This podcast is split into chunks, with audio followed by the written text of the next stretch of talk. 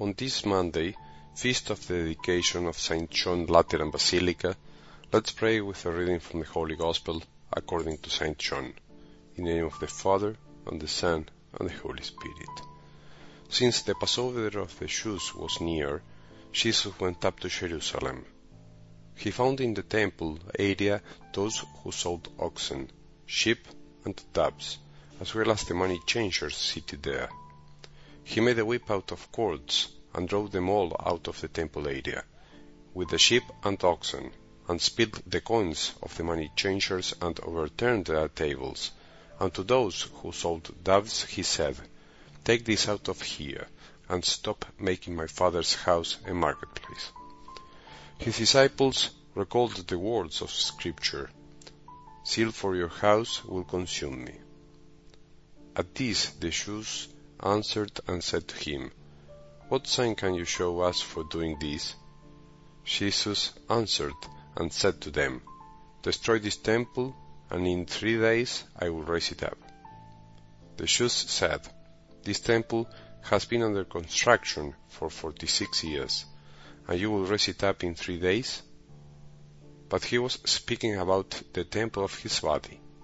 Therefore, when he was raised from the dead, his disciples remembered that he had said this, and they came to believe the scripture and the word Jesus had spoken. The Gospel of the Lord.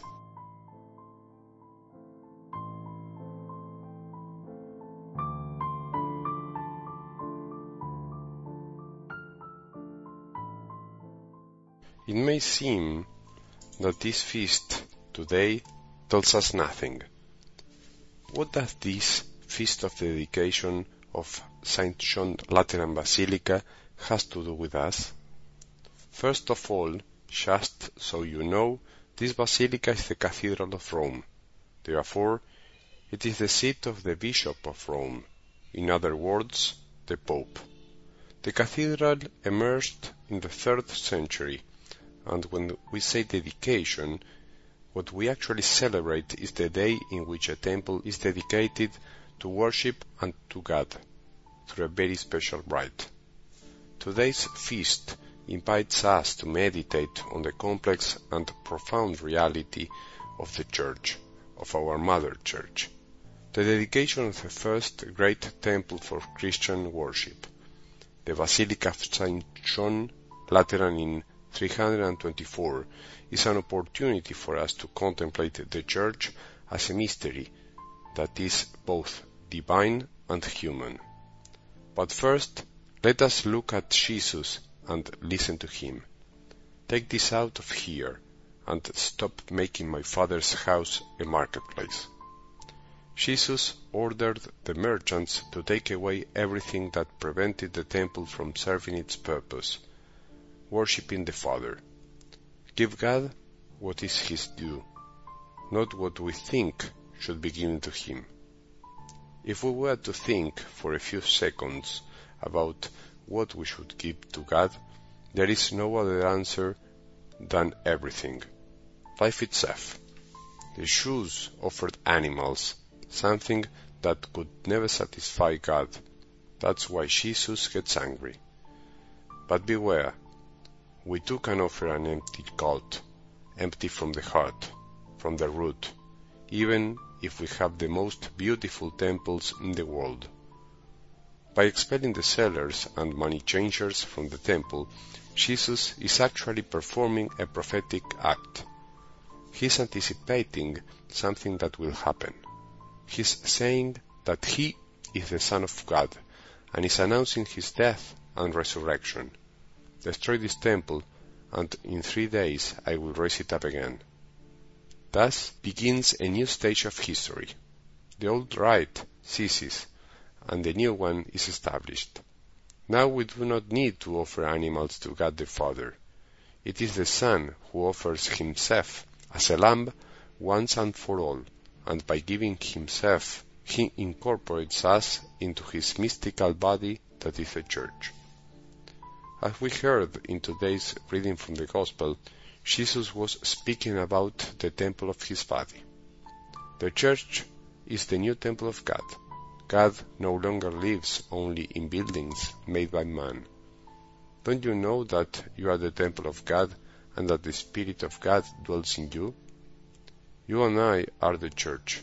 The Holy Spirit dwells in us, and that's why the church is holy. That's why you and I are somewhat holy, deep down, sanctified by His love. The church is the body of Jesus. Jesus has only one body, and that's why there's one church for everyone. That's why the church is Catholic. The church was founded on the apostles and is destined to be sent out into the world. Therefore, it is apostolic. Not only you and I constitute the church, but there are thousands and thousands and entire cloud of witnesses throughout history form the body of the church. The church is our family, and so we must love it, make it grow, enrich it with our love, and defend it, if necessary, with our lives. The world doesn't understand us, just as the Jews didn't understand Jesus, so don't expect them to understand us. When speaking about laying a foundation, St. Paul also says, each one must be careful how he builds upon it. Do you build the church with your charity, giving the Father what is his due? Do you speak of the church as if you were a part of it?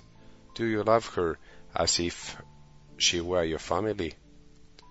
This feast can help us understand and improve the way we live our awareness that we, Christians, are everywhere, because we are God's temples and we carry God within us. How often we forget this and live a kind of double life. We live a sort of Christian schizophrenia, becoming part-time Christians who are half-hearted in the way we live our faith, reserving it only for certain places and situations. Also, we cannot forget that the buildings that are our temples are our sacred places, and they are dedicated to worship. They aren't just any place, and we can't behave as if they don't matter. Let us be aware of this. Our temples are sacred places where Jesus dwells, especially in the Eucharist. They are the places where we worship God, where we find silence and nourish our faith. Our temples are where we gain strength so that through every moment and every task, however insignificant it may be, we worship God in spirit and in truth, wherever we are and however we may be, whether we are sick, walking, or working. If each of us lives in this manner, we will be worshipping God and giving Him what is His due, that is, giving God our lives giving God everything. May we have a good day, and may the blessing of our merciful God, the Father, Son, and Holy Spirit descend upon our hearts and remain with us forever.